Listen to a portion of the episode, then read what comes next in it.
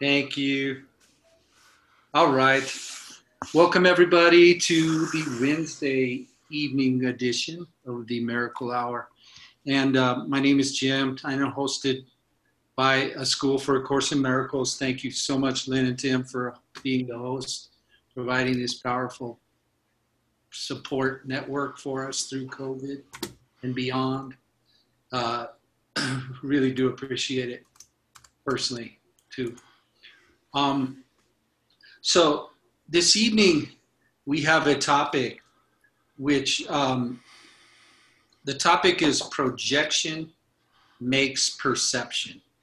Projection makes perception, and it's a it's a pretty well like uh, um, embedded topic in the whole course. It's it's uh, mentioned early as um, as the research pointed out, Tim and Lynn did a bunch of research, and and uh, it it is mentioned early in the course, and it it seems to be one of those things I've always thought of, especially with the alliteration. Hey, John, with the alliteration involved in the, it was like, oh, this has to be prophetic because it has alliteration, right? It's like projection makes perception. So, but I, I found that I never really gave it the full merit like the full sort of study that that I think it probably deserves up front. It probably uh, would save a lot of time if if I'd have gotten that concept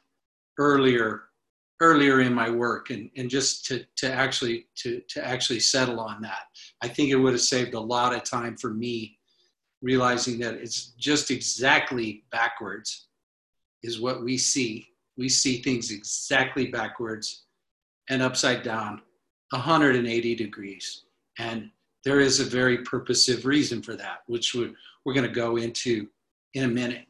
Um, first off i'd like to i'd like to start out by um, reading from the text. We're to we're going to start out in chapter 21 uh, right in the introduction, which is reason and perception. But if you will skip forward for a couple of pages with me to page 447 of the text, um, page 447 of the text, and just as an opening reading, um, Lynn, would you mind doing that? Would be paragraph seven and then skip to paragraph 10 on page 447 of the text. It's uh, paragraph 7 and 10. Got it. Got it. Hmm. The notes are nothing. Yet you have kept them with you, not for themselves, but as a soft reminder of what would make you weep if you remembered how dear it was to you. You could remember, yet you are afraid, believing you would lose the world you learned since then. And yet you know that nothing in the world you learned is half so dear as this. Listen and see if you remember an ancient melody you taught yourself to cherish since excuse me, listen and see if you remember an ancient song you knew so long ago and held more dear than any melody you taught yourself to cherish since. And now the blind can see. For that same song they sing in honor of their Creator gives praise to them as well the blindness that they made will not withstand the memory of this song. And they will look upon the vision of the Son of God, remembering who he is they sing of. What is a miracle but this remembering? And who is there in whom this memory lies not? The light in one awakens it in all. And when you see it in your brother, you are remembering for everyone.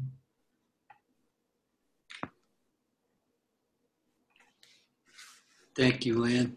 We'll just mm-hmm. be with that for just a minute.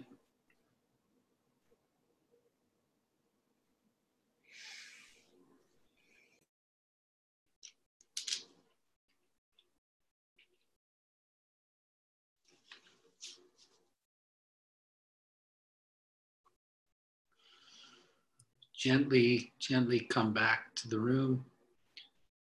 And I, you know, I thought that that particular passage was actually taken from the chat from the section called the forgotten song how appropriate that is the forgotten song okay so what i'd like to do is we're looking at chapter 21 which is page 445. We're going back a couple of pages to 445. And just just to look at this introduction again and and and just see just so many beautiful things came out of it when I reread it. And I thought this this right here was just was just everything. It's it's it's certainly, you know, everything that the course embodies right there in the introduction. Um, chapter 21 Reason and Perception. Introduction. Projection makes perception. This is particularly interesting the way these, these, these next three senses are worded. The world you see is what you gave it. Nothing more than that. But though it is no more than that, it is not less. Therefore, to you, it is important. The world you see is what you gave it, nothing more than that. So, it is important to us because we've assigned it importance, um, the importance of, of learning everything we've taught ourselves uh, since the beginning of time, everything that we've taught ourselves to, to be in, um, in form. So it is important to us, and that's the, that's the world we live in we do live in that world, um, with occasional holy instants interspersed to uh, to give us hope and uh, and to give us to guide us along the right path. Um, it is the witness to your state of mind. We've heard this all a thousand times.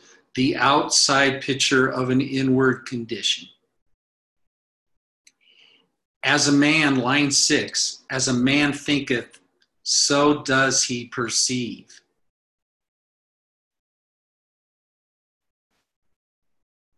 And that's exactly how we how we see the world through the body's eyes, as a man thinketh. um, therefore, the recommendation seek not to change the world, but to but choose to change your mind about the world. So perception is a result and not a cause. And this is this is the I'm not sure why it took me so long to get this that you know that that um, the difference between a cause and an effect and so perception is a result, it's not the cause. It's the result of our thinking in the wrong mind. And, and it's not the cause of the world that we see, which that's how we largely think it is. It is largely the world that we see, but it is not. It is actually something we've derived. So this is projection makes perception, means that it was actually derived somehow. That it's not it's not like it just happened to be the same. It was derived through through projection. That our our our perception of the world. Um, I did a little study on cause and effect, which was really really helpful for me to to to to see this clearly. Um, the text in chapter 21 talks about it and says quite simply that this is a course in cause and not effect. This is entirely a course in cause and not in not effect. Um,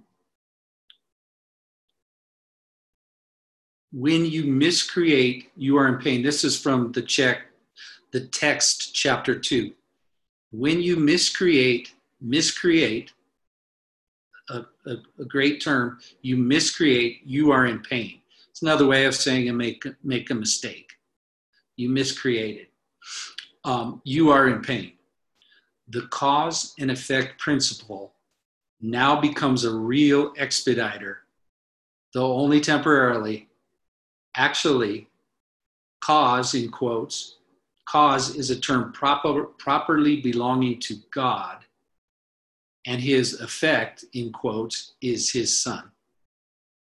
So that's really all there is. That's that's that is all there is is the is the the father, the cause, and are us are his effects. Um,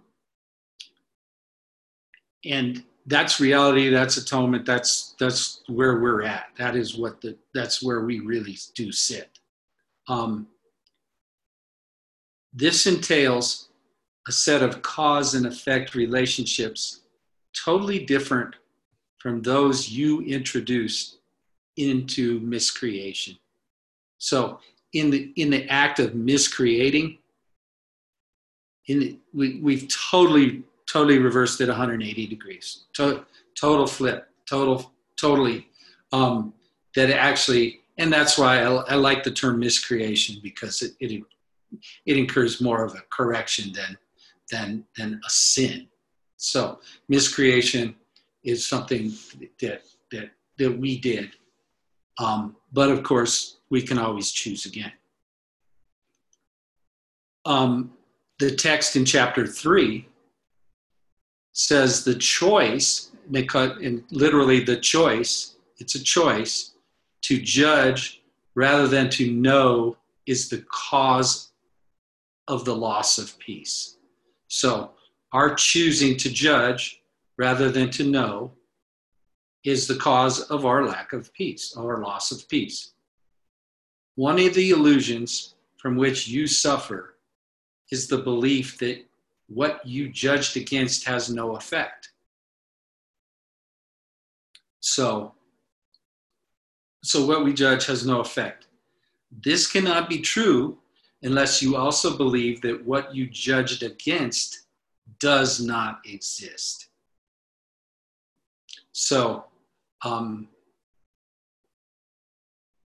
I think obviously of illusion, and illusion that you know the all everything that is going on in our brain is we're talking about illusions and a thousand different variations of an illusion is still going to be illusion and nothing we can do is going to is going to actually impact anything because it's working it's it's an illusion. So absolutely nothing we can do in time could possibly have any effect on it because it's all made up to begin with This cannot be true unless you also believe that what you judged against does not exist. You evidently do not believe this, or you would not have judged against it. So we've made it something, certainly, to judge against. We have to make it something. It exists, it's real, it's a threat to us in body, and so we judge against it appropriately with that mindset. So um, to be able to see it from that standpoint of everything, everything in the world that we've created is a just an is just another form of illusion and we're not we're, we're, we're just not moving it anywhere by trying to jump from one to the other and you can do that as long as you like but it'll never be uh, fulfilling because it's an illusion and so um, looking at it from that way, it's like, oh yeah, for sure. That you know that easily that makes intellectual sense. um, perception is a result and not a cause, and that is why order of difficulty in miracles is meaningless. Everything looked upon with vision is healed and holy. Nothing perceived without it means anything. And where there is no meaning, there is chaos. And I, I think we're all pretty familiar with that. Anybody have anything? Cause and effect, perception, projection makes perception. Anything come up for anybody? Well, just uh, vision. What does it say? Everything looked upon with vision is healed and holy. That's an interesting line. Yeah. Christ's vision, obviously. Yeah. Which we we have to humbly, you know, we do have to ask for that. I I think.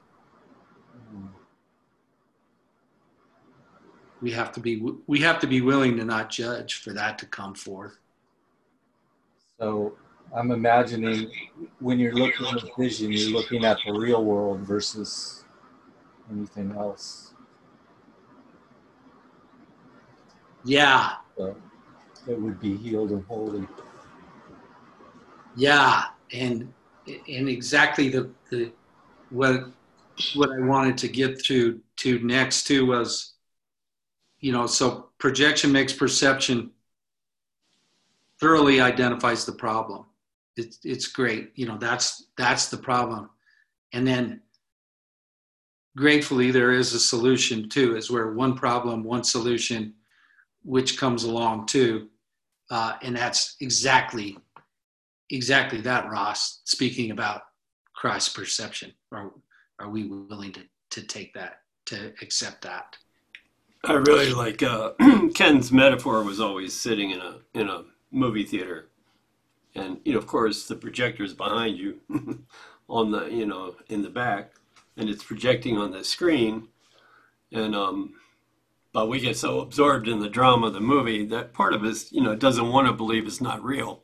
I mean, you got to suspend belief a little bit in order to get into the movie.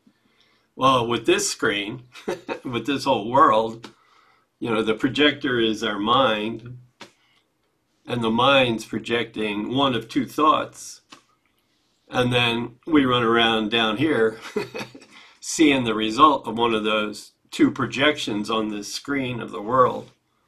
So, um, yeah.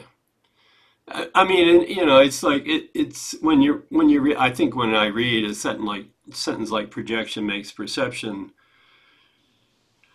it, it, that metaphor of what's what I'm perceiving, not so much specifically what I'm perceiving, but but what really what um, in this in this world that I think I'm seeing, who are the bad guys and who, who are the victimizers and who are the victims? Like watching a movie, you're not going to watch a movie unless it's got drama, unless it's got victims and victimizers, heroes and villains. Somehow there's a you know resolving, or not always always, but in the movie, you, you know, you get into the drama. Well, here it's like it, it's not so much we see stick figures, bodies running around, but we, we're always trying to figure out who the villain is, who the victimizer is.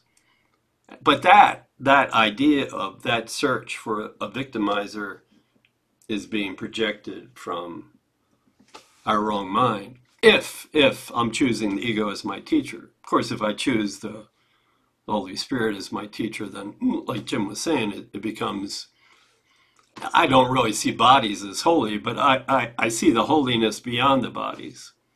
I have an experience that you're holy and I'm holy no matter what we do or, or don't do. So in that sense, that that right mind gets projected onto the world too. World's just a mirror. When we're doing it with the Holy Spirit, we know it's a mirror. When we're doing the world with the ego, we have no idea we're just watching a movie. we have no idea it's all made up. we, we take it quite seriously. That's why we're watching it. and we want to take it seriously. Yeah. Raylene asked that question the other day about cause and effect that Jim was talking about. Like, like when we're with the Holy Spirit and we're looking at the world, we know what we see is, is being caused by the mind. But when we're looking at the world through the eyes of the ego, we, we flip cause and effect. We think, we think the cause is everything that's happening in the world and the effect is what we feel you know, our response to the victim victimizer routine. We think it's being caused by what we see in the world. We don't realize it's coming from our wrong mind. That's why I think the chart is so helpful. It really puts you know puts in perspective what projection makes perception mean. Perception is a body. Perception believing I am a body and I'm seeing stuff out here. That is affecting me not having any idea it's being projected from this movie projector back here. It's a really simple metaphor, but it, it works. I mean, it, works pretty well. Yeah. Thanks. Thanks, Jim. Uh, thank you, Ross. Another course student talked about shifting your perspective so that you see it like a book. In other words, I could take the book of Ross and put it up on the shelf and it's just a book. I can flip to any page. Time is doesn't exist. Will Ross be enlightened? Let's flip to the end and find out. It's just a book. It's a story. There is no Ross that's going to be enlightened. Put the book away. And so, anyway, the book metaphor. Yeah, great. When when we're talking about that, whatever you do in an illusion really doesn't matter. It, it, you know, it fundamentally has no no impact on anything because it's still an illusion. Whatever we do in the dream really doesn't matter. The only thing that matters is if we choose forgiveness, and that would usher in what would usher in the final dream or the dream that you know the, the dream that takes away all the other dreams. Yeah, really good. Anybody else?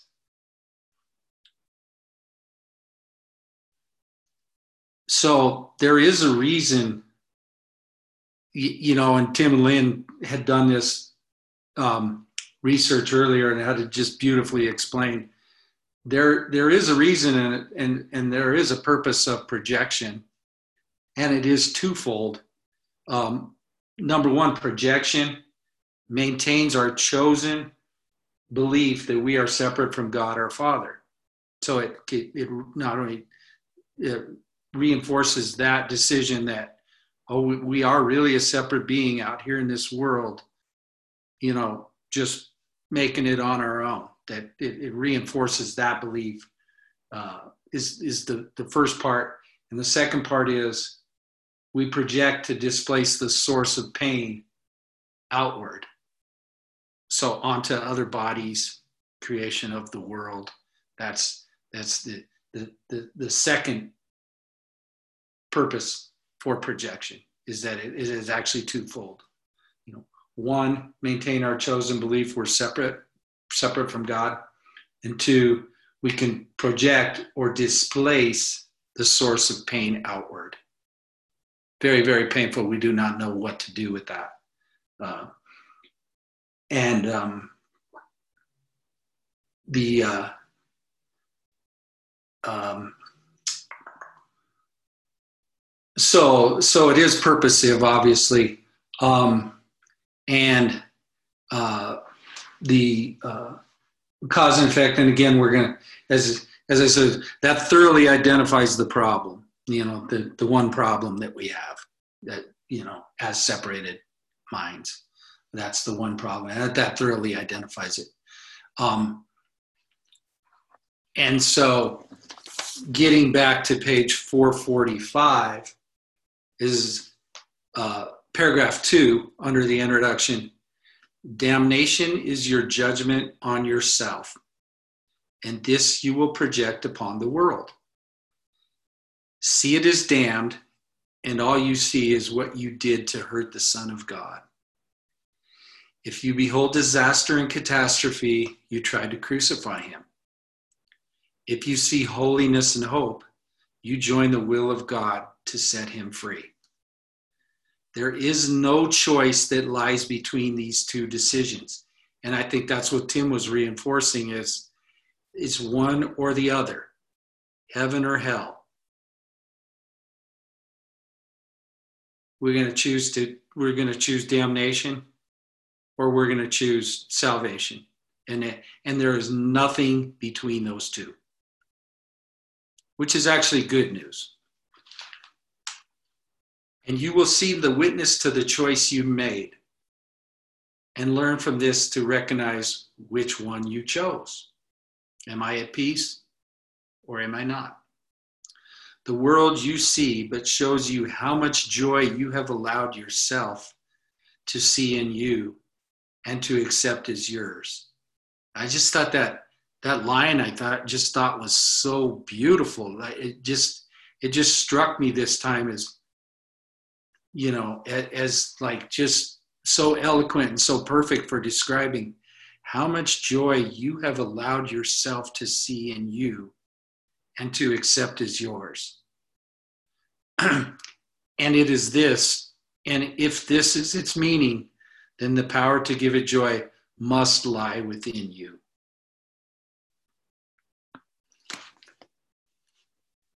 So we know intellectually that the power to give it joy does lie within us. Yet do we often do we often feel enabled to make that choice?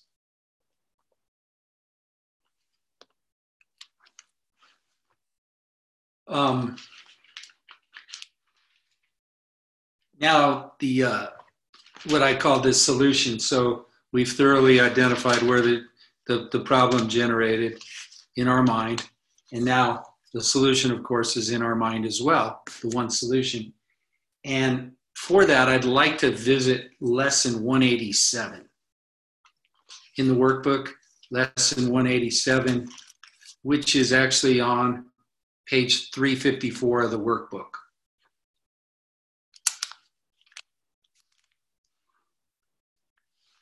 I bless the world because I bless myself and starts off right with the, the, basic premise no one can give unless he has. Um, in fact giving is proof of having. Uh, so in in a worldly sense you know this this is these two these two correlate both worldly and in the right mind. We have made this point before. What seems to make it hard to credit is not this no one can doubt that you must first possess what you would give. It is the second phase on which the world and true perception differ. Having had and given, then the world asserts that you have lost what you possessed. The truth remains that giving will increase what you possess. So, giving of an idea is obviously sharing giving of an idea is obviously different, different law altogether. Um, how is this possible? Paragraph two, how is this possible? Um, for it is sure that if you give a finite thing away, your body's eyes will not perceive it yours. And that's obvious in the world. Uh, Yet we have learned that things but represent the thoughts that make them. So an object or a thing is, is, is a thought with a name twice removed from reality. um, and then on, on the last sense of that paragraph, it says, it must be more. Line seven, nor can the form it takes be less acceptable. It must be more. Ideas, Paragraph three ideas must first belong to you before you give them. If you are to save the world, you first accept salvation for yourself. But you will not believe that this is done until you see the miracles it brings to everyone you look upon. Herein is the idea of giving clarified and given meaning. And uh, uh, line five now you can perceive that by your giving is your store increased. So, com- completely breaking with the law of the world that you can perceive by giving is you actually increased. Um, protect all things you value. Paragraph four protect all things you value by the act of giving them away, and you are sure you will never lose them. What you thought you did not have is thereby proven yours. Yet value not its form, for this will change and grow unrecognizable in time, however much you try to keep it safe. No form endures. It is the thought behind the form of things that lives unchangeable. And as we've we've dealt with a lot recently on the end of sacrifice. This is truly the end of I have to give up something in my, in my worldly thought, in my in my body thought. I have to give up something. I have to wake up earlier. I have to do more work. I have to do some. There's always a sacrifice, and this this is very foreign to the to to our you know to the body's eyes. Is the idea that we the end of sacrifice. Literally, we give up nothing to gain everything. Illusion recognized must disappear. And we must learn to laugh at the idea of sacrifice. And sentence, line five on paragraph seven, page 355 in the workbook. Um, and sacrifice is an idea so mad that sanity dismisses it at once. Never believe the next paragraph eight, never believe that you can sacrifice. There is no place for sacrifice in what has any value. Nothing you could trade for anything of value in this bargain. Quote, unbar- quote bargain. So the paragraph nine, jump if you'll jump down there, the lilies that your brother offers you are laid upon your altar with the ones you offer him beside them. Who could fear to look upon such lovely holiness? The great illusion of the fear of God diminishes to nothingness before the purity that you will look on here. And then the next line particularly particularly important. Be not afraid to look. Because it says, if you go in and look, the blessedness you will behold will take away all thought of form and leave instead the perfect gift forever there, forever to increase, forever yours, forever given away if we're if we're not afraid to look if we're if if we can ask for another way there must be another way. Please god show me the way. Show me another way. Please holy spirit. Paragraph 10 now are we one in thought and for fear has gone. And here before the altar to one god one father one creator and one thought, that's capital T for thought, we stand together as one Son of God, not separate from Him who is our source.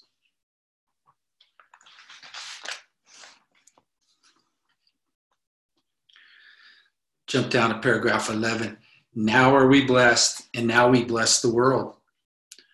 What we have looked upon, we would extend for we would see it everywhere.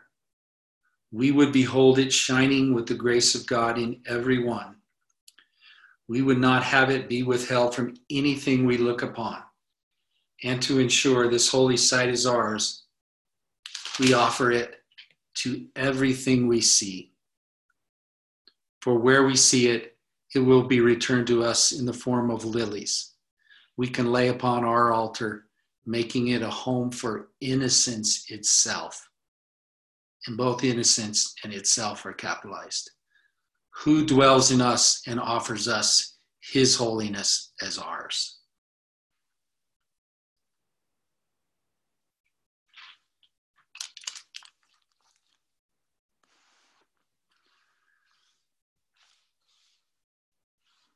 So thankfully, there is a way to return. And when we're able to identify the problem and then squarely ask for um, another interpretation, uh, not judge, to judge, to, to suspend judgment long enough to ask for another interpretation, we will we will actually see peace. And anything in form, nothing, nothing is above the law that that will pertain and and and and guide this because everything will be straightened out in the end. And that's a wonderful experience when you go through that and realize that. Uh, and I'm sure you know we've all seen that is we have an unsolvable problem that all of a sudden every little part of it gets worked out and everybody's happy and you know um, it, it's like how did that happen? Really how did that happen? It looked unsolvable.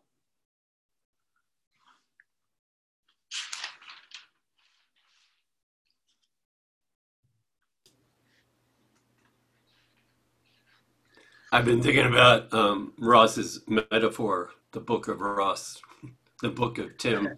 This is the book of us, and this is how we became. I mean, this is the book of Ross. this is the book of Jim and Tim, etc.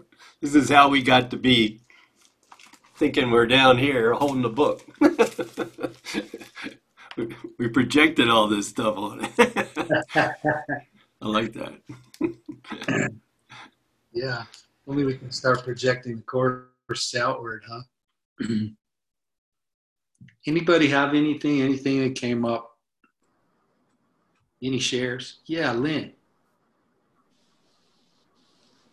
Well, I was really struck um, back about that everything looked on with vision is healed and holy because I immediately took that to mean that I can look from the perspective of the Holy Spirit and see the world differently than it looks to be right now in my normal everyday way of looking at chaos and confusion. And when um, I think it was Ross said, Well, that's the real world, I've just been sitting here as you were reading all those things, realizing that that it is all all of this healing is taking place in my mind. It has nothing to do with trying to solve any external condition, trying to make some kind of a situation work out a certain way, or to think that anybody's going to be better if this happens or that happens. It has nothing to do with that, and it's almost it's taking my my heart is beating really fast, and it's I'm kind of um, shaking and almost um, dumbstruck by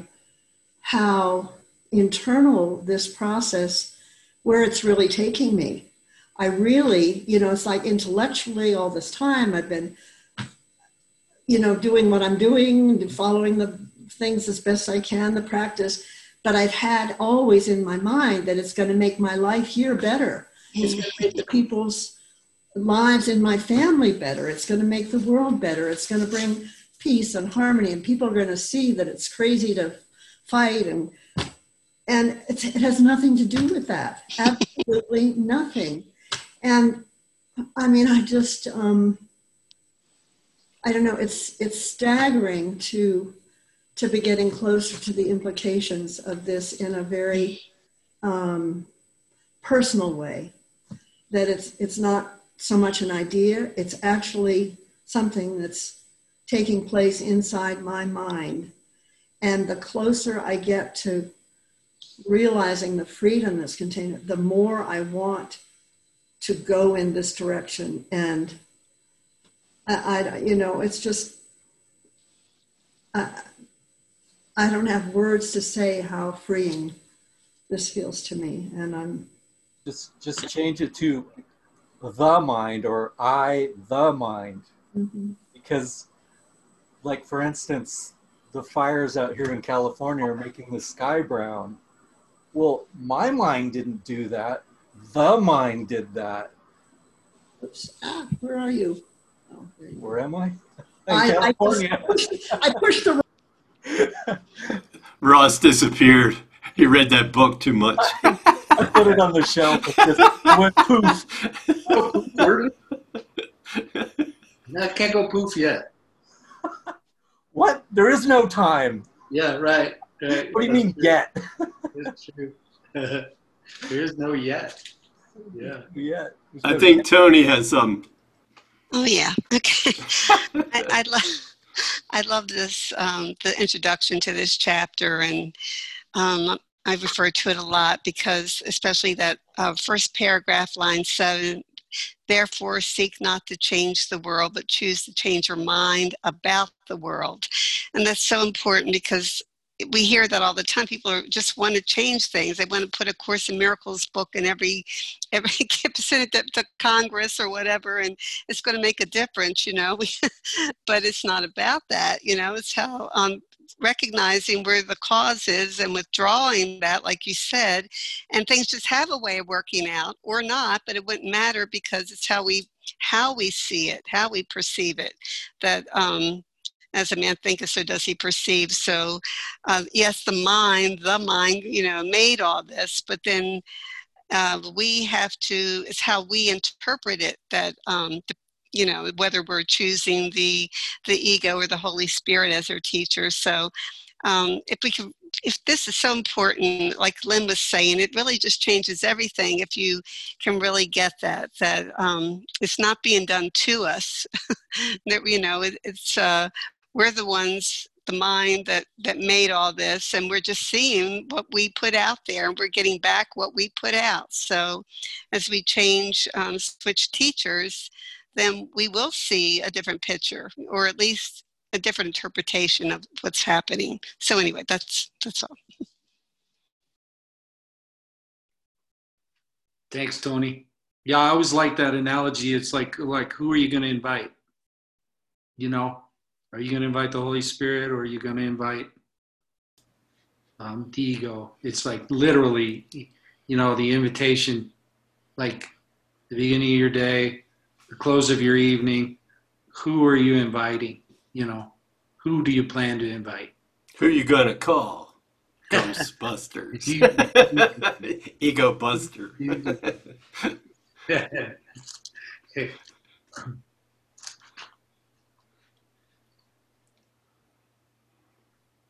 Yeah, anybody else say anything else come up for anybody? Yeah, so I was trying to figure out uh, in on 355 paragraph 11. So he talks what we have looked upon. So is that the blessed? Wait, is it? He's referring to the previous paragraph, uh, paragraph 10. So uh, what what is? I'll just ask what the what and the it we would behold it shining, what we have looked upon. What are we looking on? We're looking on. Our one true self. Is that what it says up there? And uh, yeah, and ten it does. Oh, okay. Okay. The true self. So that's just co creator with God. All right.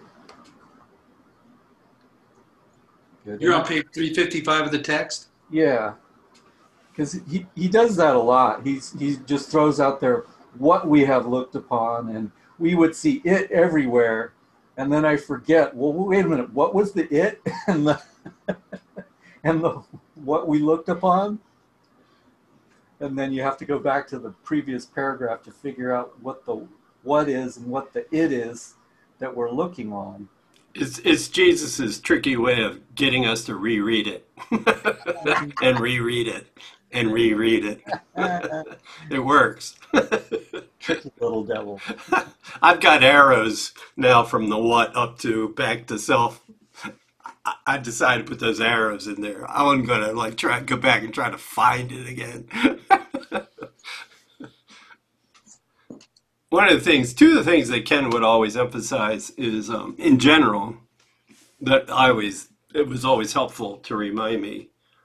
Um, was one this this course is not addressed to Tim as a brain, as a body, as a personality. This course is really addressed to the decision maker, the, that internal part of me that's choosing in any given moment between the ego and separation or the Holy Spirit and forgiveness. That this course is really directed to that seeming part of myself, not not to Tim as Tim. The other thing is that this is never, ever, ever 99.9% of the time, it, this is not a course about behavior, fixing the world, even fixing Tim. Ch- seek not to, like Tony was saying, seek not to change your mind. Uh, seek not to change the world. This is not a course about behavior. This is totally a course about who I'm seeing the world with, who I'm seeing Tim with my sense of self? Am I seeing my sense of self and the world through the through the eyes of the ego and then I'm off and running and I'm not even admitting I'm doing that. And I will find victims and victimizers. Or am I seeing the world and the stick figure in the world the way the Holy Spirit sees? So it's a course about perception. It's never, ever, ever.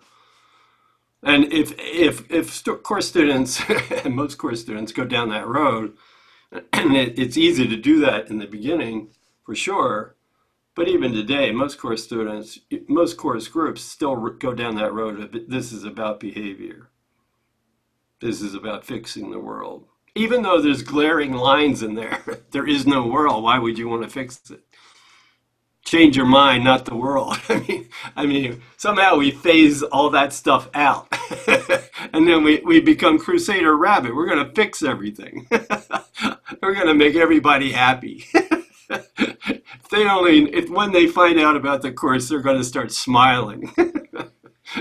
eh, nah, that's not, that's not what he's trying to get us to do. This is a course about perception. Always that. Only that. you know, the behavior will come from it. You know, I, won't be, beat myself up so much anymore. I won't beat you up anymore. I won't be running around trying to find people to judge all the time. you know, my behavior will automatically change. He, he says your forehead will look more serene. You'll smile a little bit more. You won't take things so seriously. That's a good thing. that was good for me. Yeah.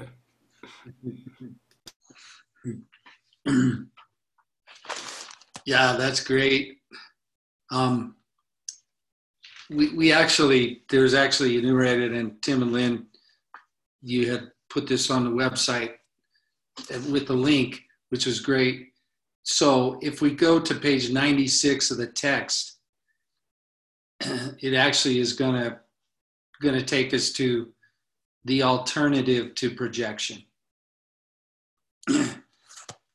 the alternative to projection. So we know we We've identified the one problem we have, and now we have an alternative to projection. Um, it starts out and it says, any split mind, any split in mind must involve a rejection of part of it. And this is the belief in separation. So that's how we had the, the first the first step. And it talks a lot and it, it, it, mentions a lot. And i like this term because it seems to be helpful. Uh, separation and dis, uh, dissociation i think is how that's pronounced. Dissociation. Not disassociation but dissociation. Uh, and then it, it, going down to line the end of line five and that it once it occurs projection becomes its main defense and or the device that keeps it going, which we talked about already. The reason, however, may not be so obvious as you think. So, what you project, you disown.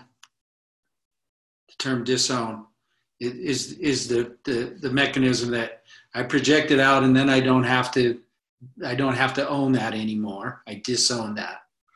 Um, yet projection will always hurt you. It reinforces your belief in your own split mind. This is paragraph three. Yet projection will always hurt you. It reinforces your belief in your own split mind, and its only purpose is to keep the separation going.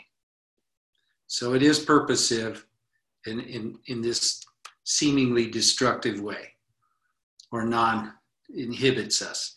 It is solely a device of the ego to make you feel different from your brothers and separated from them.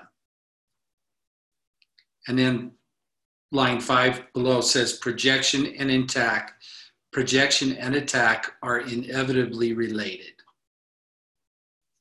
Projection is always a means of justifying attack. So we can really get in the game then we can attack too. Uh, we have learned, however, there is an alternative to projection. The great news. Every ability of the ego has a better use because its abilities are directed by the mind, which has a better voice. And these are both voices capitalized. The Holy Spirit extends and the ego projects. So it's obvious what ego projects, but what does Holy Spirit extension look like? I don't know. Um, it's obviously beyond the, beyond what the course is is meant to is designed to show us. But you know, but it, it, it does talk about extension a lot.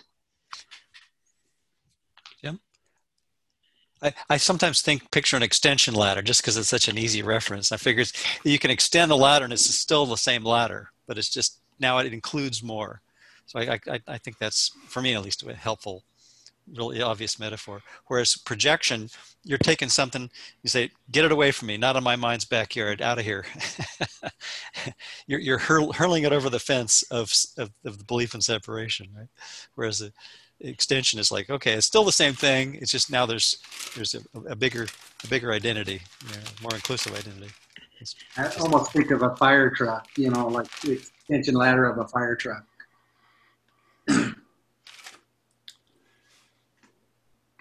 Well, he certainly doesn't spell it out here but what's being projected all the time is the g word. It's not god. It's guilt that's why guilt and anger are so connected. So, for example, so we do this crazy thing internally where we choose the ego instead of the Holy Spirit.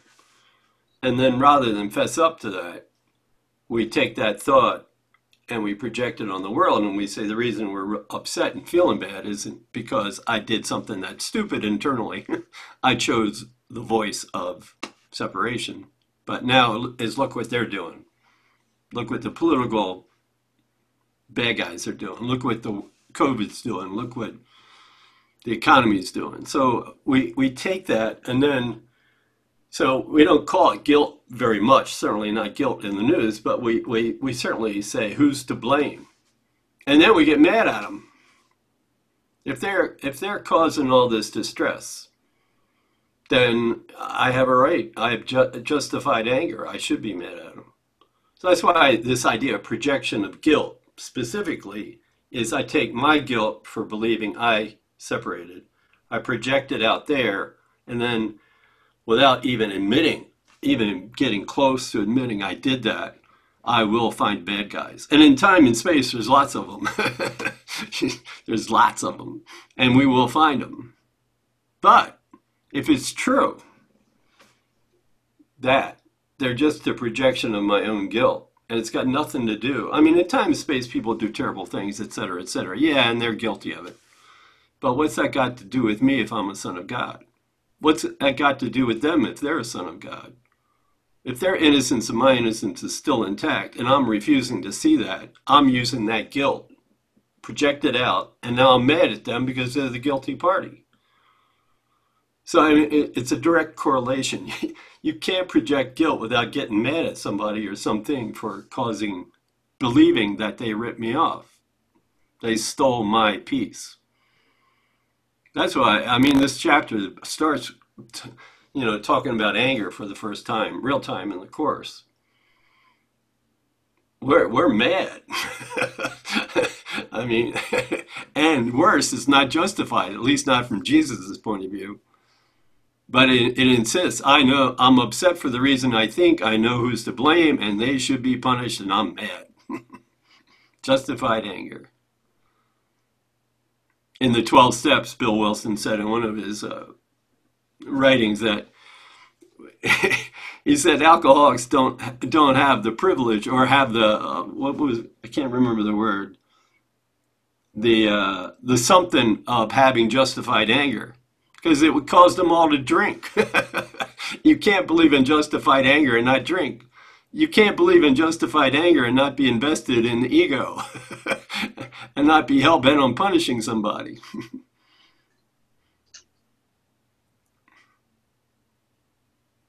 so, yeah, and so when he says, paragraph two, line one, what you project, you disown you project your own guilt and then you you pretend it's not your guilt. Oh really? I did that? I thought i was a nice guy. I thought i was mad because they were the bad guys not me. You know and, and then that line jim just read paragraph 4 line 3 the holy spirit extends forgiveness. The holy spirit gives the blessing of and the awareness of we are still god's son in spite of what we did and the ego projects guilt. Guilt is alive and well, but it's in you, not me.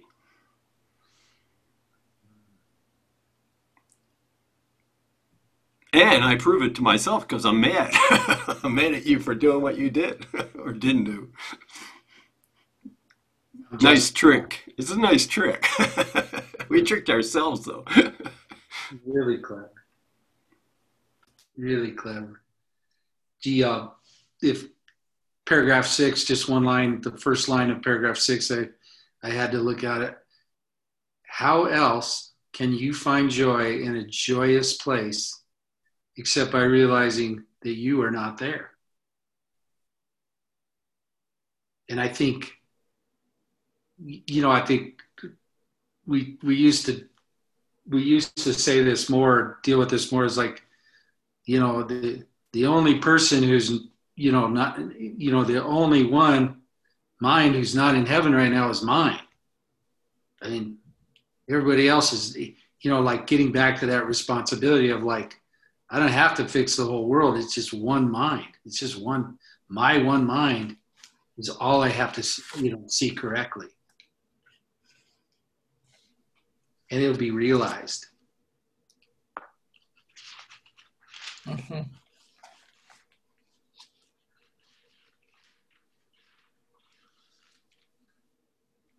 Lynn, are you trying to, Lynn, you saying something? Lynn Corona?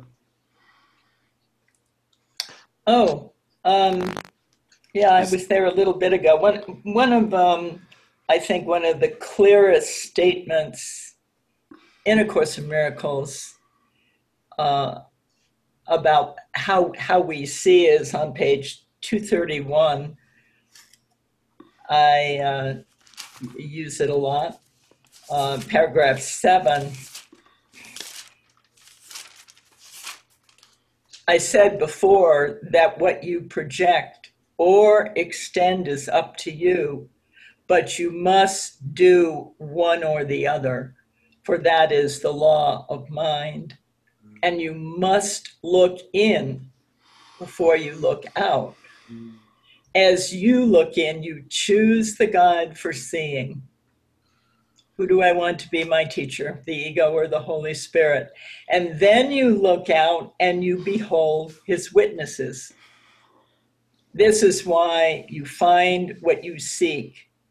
What you want in yourself, you will make manifest. And you will accept it from the world because you put it there by wanting it.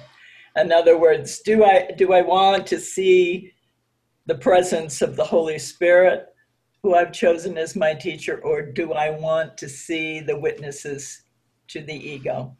It's, it's real clear and it's real simple, and all we have to do is admit that the world we're seeing is the one we want to see. Mm. Yeah, Thank you, Lynn. yeah, you bet. And on a similar theme, I'd like to close with a, uh, unless anybody had anything else they wanted to share or anything. I just wanted to uh, share. I wanted to share that um, Ken did this really unusual little seminar. He went up to Northern California at one point to Maria Young's little miracle center, and he did this. Uh, he, I, and I never heard him say this anywhere else, but he was talking about uh, the history of the 20th century and and and what he considered the two most holy books. And one, he said, interesting enough, um, was uh, the interpretation of dreams by Freud. He thought that was it just really changed everything.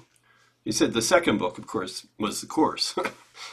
but and he's also insisted in other places that um, the course could not have come along unless Freud had laid down this whole idea of projection.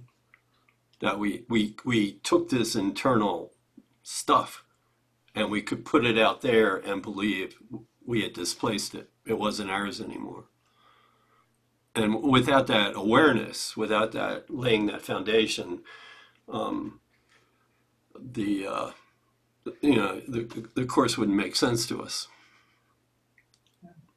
And the other interesting thing he said, this is kind of Carl Jung bashing, but he said if Carl Jung had, had picked up that thread and gone where he could have gone, we wouldn't have needed the course, mm. which is really wild stuff.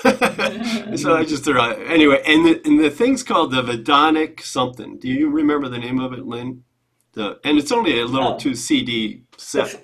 The, the Freudian Vedanta, Is that what it is? the Freudian Vedanta. He was referring to the course as the Freudian Vedanta. And it's only it's the only place I've ever heard him talk about that from that perspective of of of his historically what he thought were the two most holy books.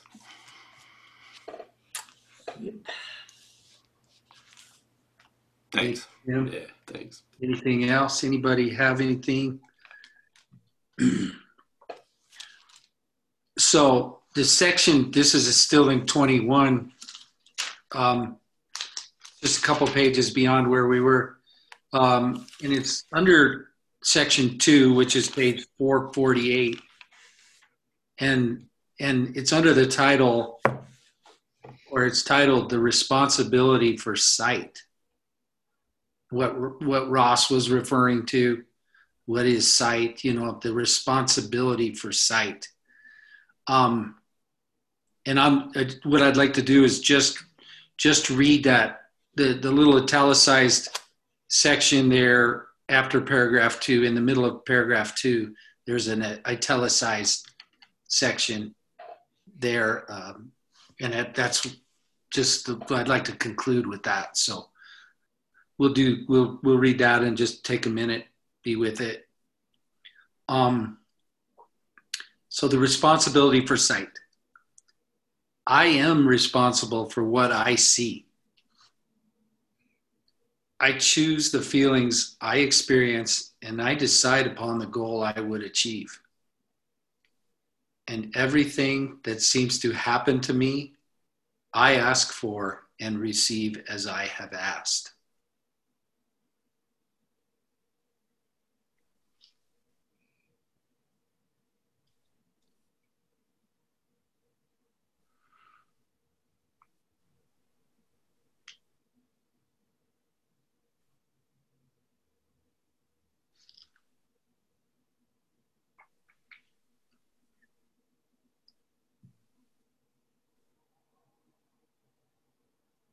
if we could gently come back.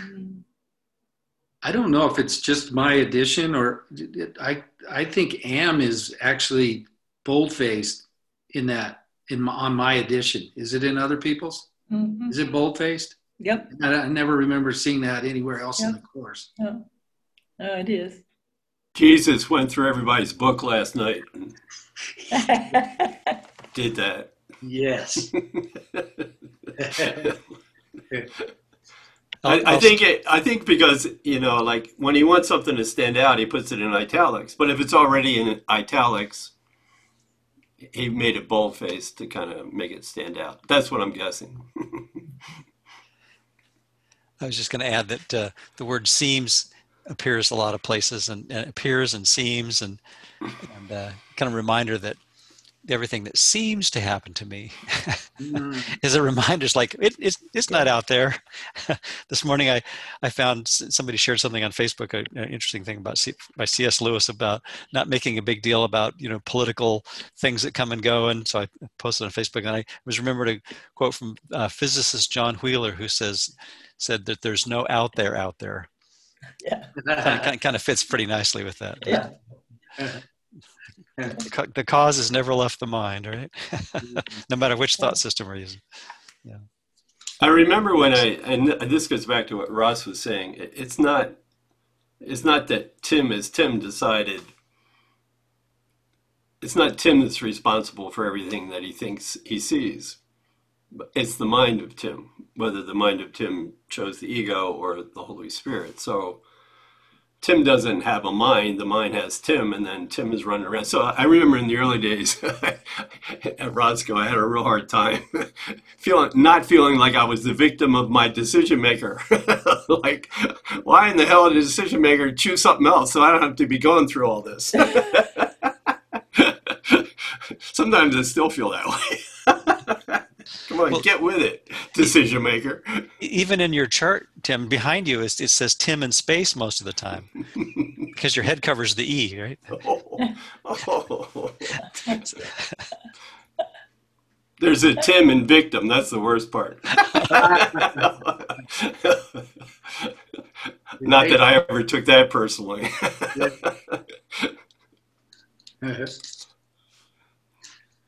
Good job, Jim. Thanks. Thank you all. Appreciate it so much. Yeah. Thank you, Jim. Great You're class. Appreciate Thank you. Jim. Appreciate Yeah. it. Yep. Thanks, Tim. Good class. Thank you. Thanks. Mm.